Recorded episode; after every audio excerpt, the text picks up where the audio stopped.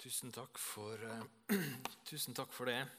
Det er godt å vite at det er flere som ber, uh, og som står, står, bak oss i det arbeidet som vi har blitt sendt ut til. Vi skal se på en av eh, Jesu lignelser.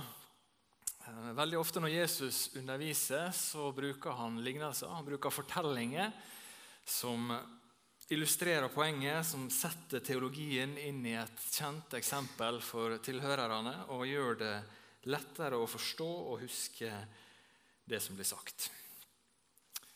Det er i hvert fall sånn vi har lest de eh, ofte som vestlige.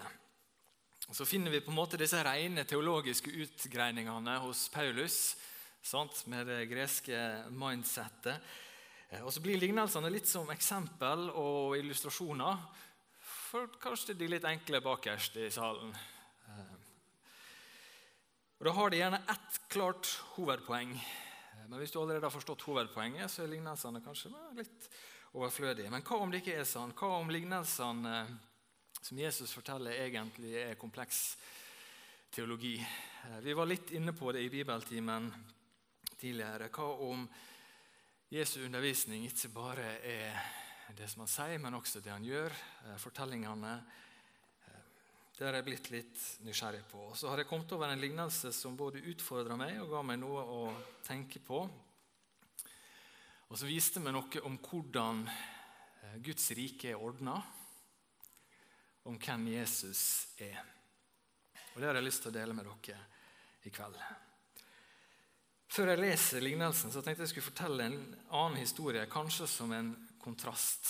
Eh, det var en eh, nær bekjent av meg som er økonomisjef i et eh, relativt stort konsern, som fortalte denne historien. De skulle gjøre en omstrukturering av selskapet, og så skulle de slå sammen to datterselskap. Og I disse to datterselskapene var det to arbeidere som hadde omtrent den samme utdanninga. De hadde omtrent lik ansiennitet, de hadde jobba like lenge. Eh, de gjorde omtrent de samme oppgavene, og så fikk de veldig ulik lønn. Og Det var ingen som hadde tenkt på det før, for dette var to ulike selskap. De hadde levd hver sine liv hver for seg. Eh, så det var ikke eh, gjort med overlegg. eller sånn. Ingen hadde sammenligna de før. Og For å gjøre vondt verre da, så var selvfølgelig den ene en mann og den andre en dame.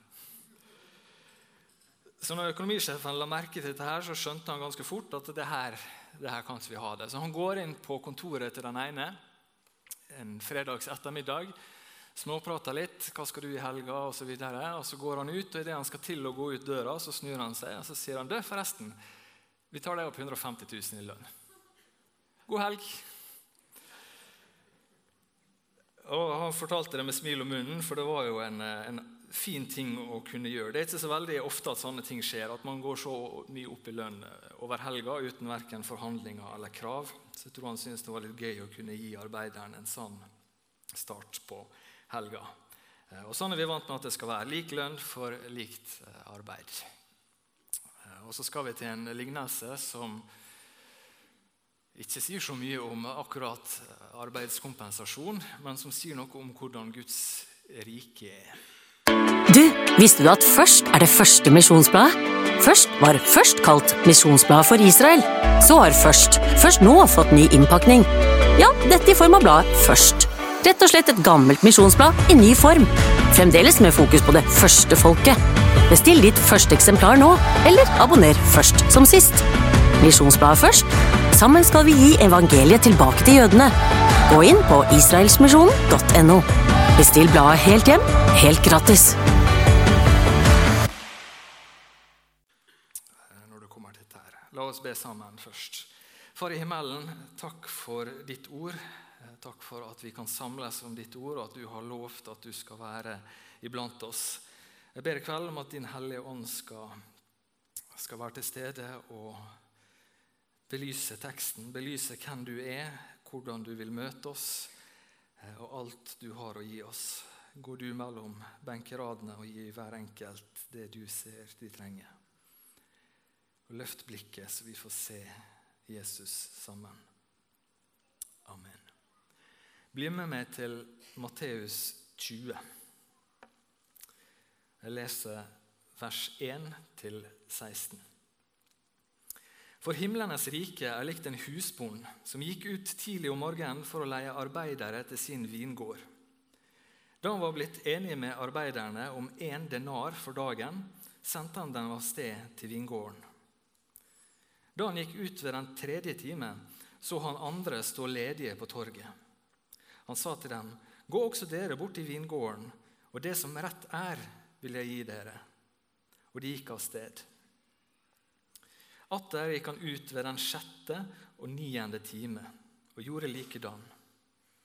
Og Da han gikk ut ved den ellevte time, fant han noen stående der, og han sa til dem, Hvorfor står dere her ledige hele dagen? Og De svarte ham, Fordi ingen har leid oss. Han sa til dem, Gå også dere bort til vingården.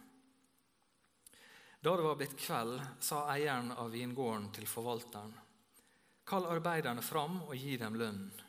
Begynn med de siste, og fortsett til de første. De som var leid ved den ellevte time, kom da fram og fikk en denar hver. Og Da de første kom, trodde de at de skulle få mer, men også de fikk en denar hver. Men da de hadde fått den, knurret de mot husbonden og sa:" Disse siste har bare arbeidet én time, og du stiller dem likt med oss, vi som har båret dagens byrde og hete. Men han svarte en av dem og sa, Venn, jeg gjør deg ingen urett. Ble du ikke enig med meg om en denar? Ta det som ditt er, og gå.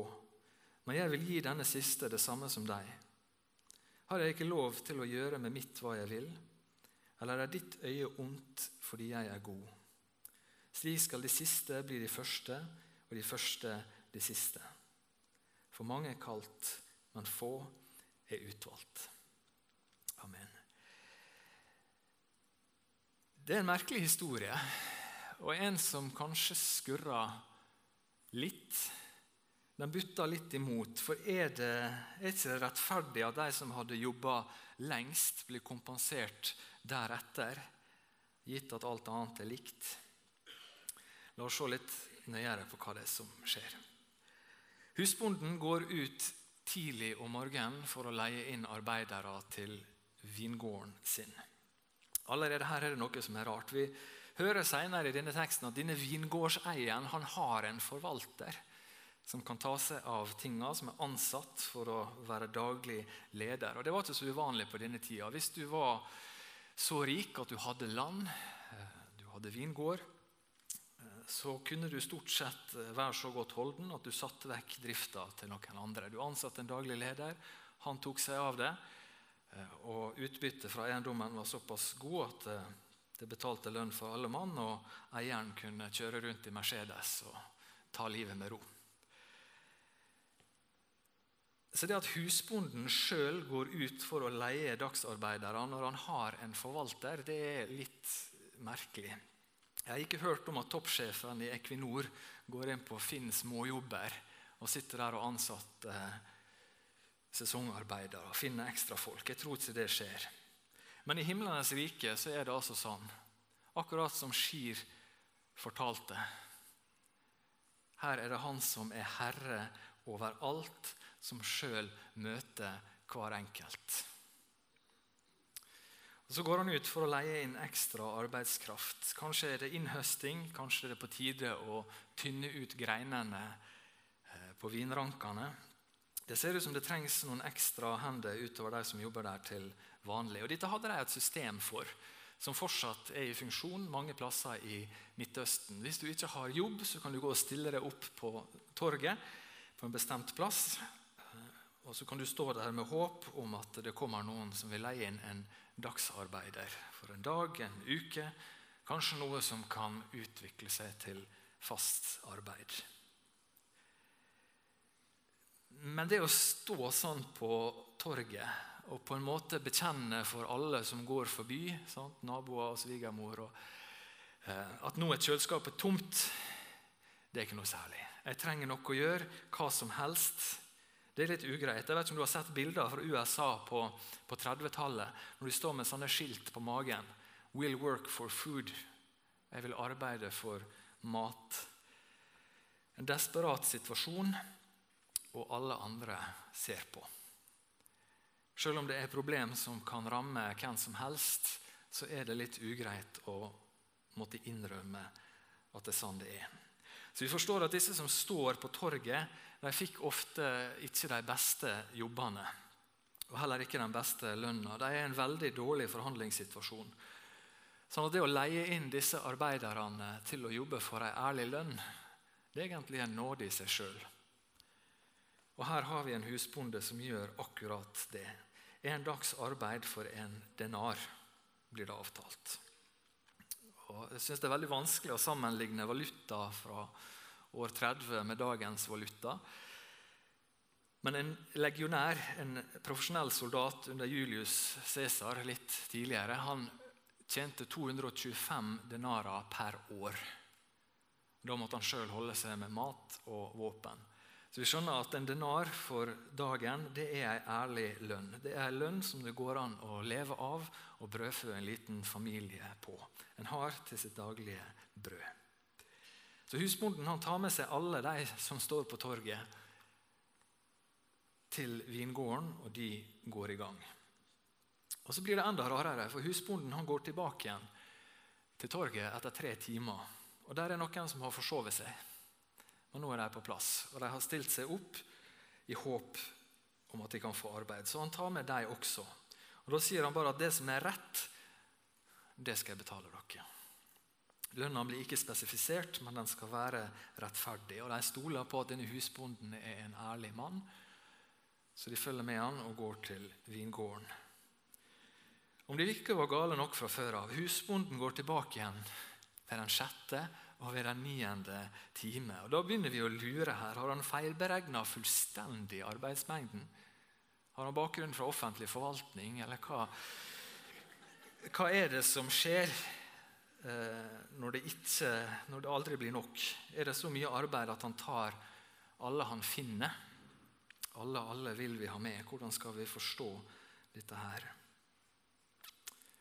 Kan det være at husbonden har sett alle disse som står på torget, og syns synd på dem. At poenget er ikke først og fremst arbeidsmengden i vingården og det at han trenger denne arbeidskrafta. Men at han vil gjøre noe godt for arbeidsfolka. Han vil inkludere dem, gi dem et formål. Eh, la dem komme hjem til familien med dagslønn. Ikke nødvendigvis å øke produktiviteten, men å skape arbeidsplasser. Og også ved den ellevte time, når det kun er én time igjen av arbeidsdagen, så går han ut, og så finner han noen som står der. Hvorfor står dere her ledige hele dagen? Fordi ingen har leid oss. Så sier han, gå også dere bort til vingården. Og Da er det ingen avtale verken om denar eller om rettferdig lønn.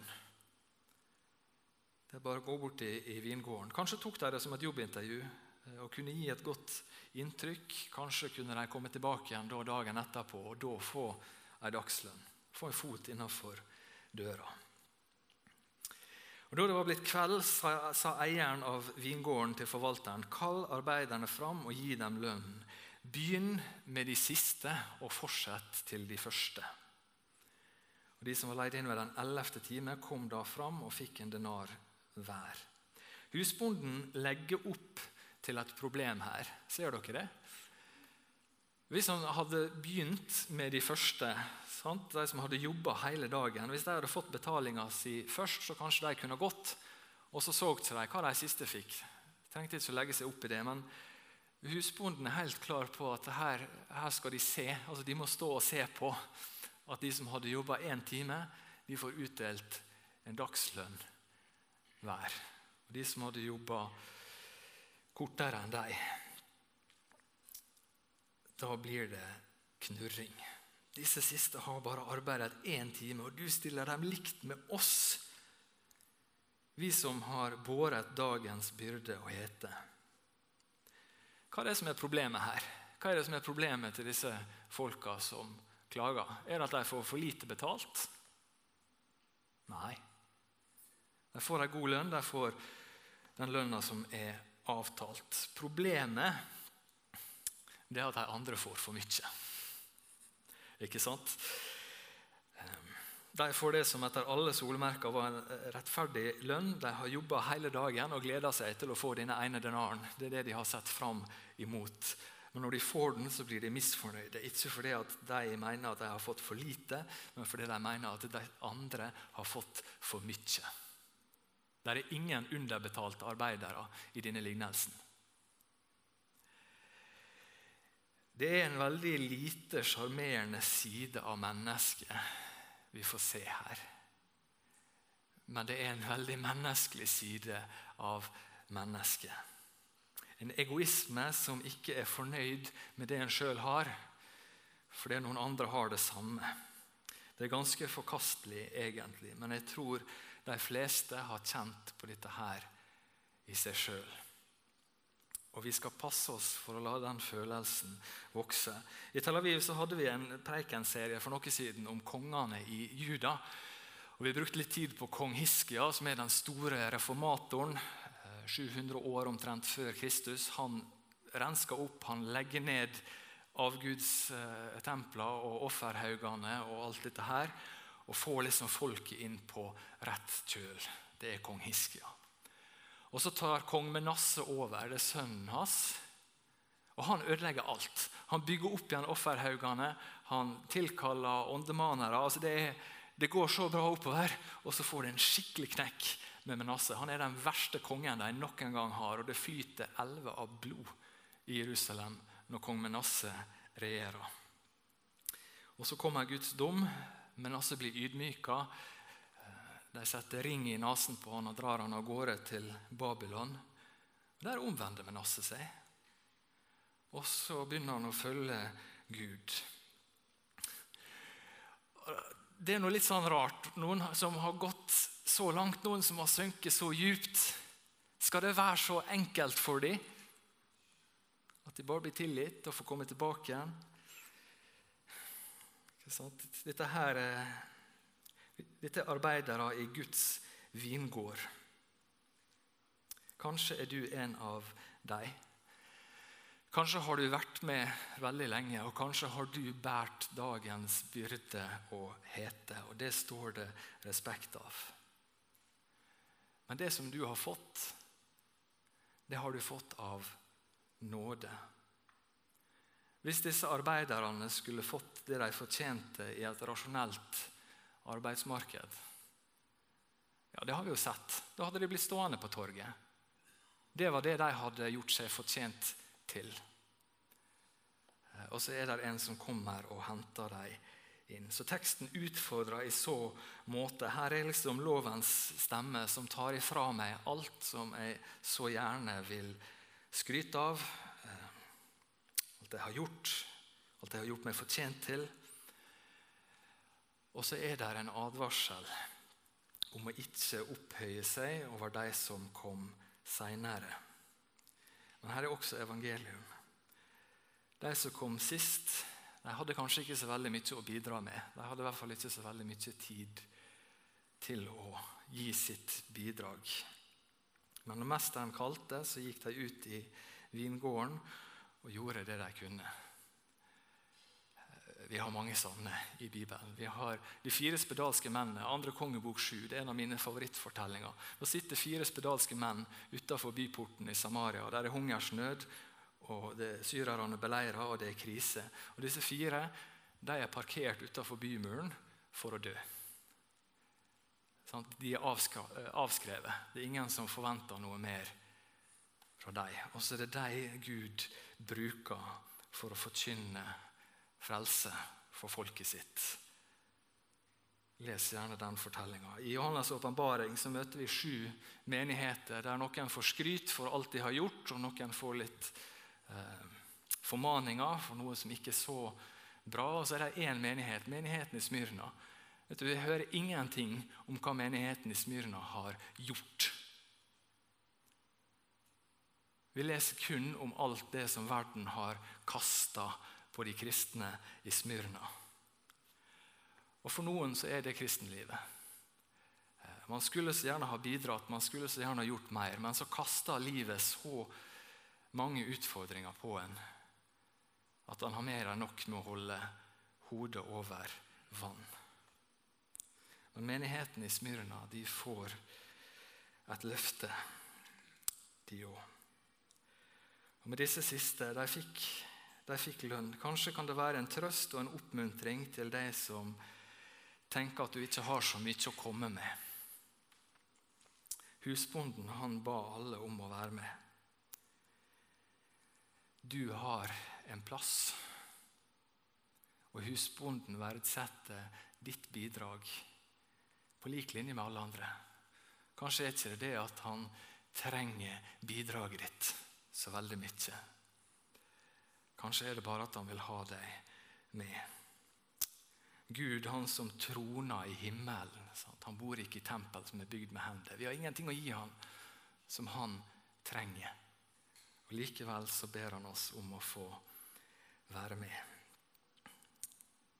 Det er forskjell på nådegave, men ånden er det samme. Det er forskjell på tjeneste, men Herren er det samme. Den samme. Det er forskjell på kraftige virkninger, men Gud er den samme, han som virker, i, virker alt i alle. Det er noe ganske utrolig med nåden. Hvordan den både kan slå ned stolthet og egenrettferdighet, og samtidig løfte den svake opp.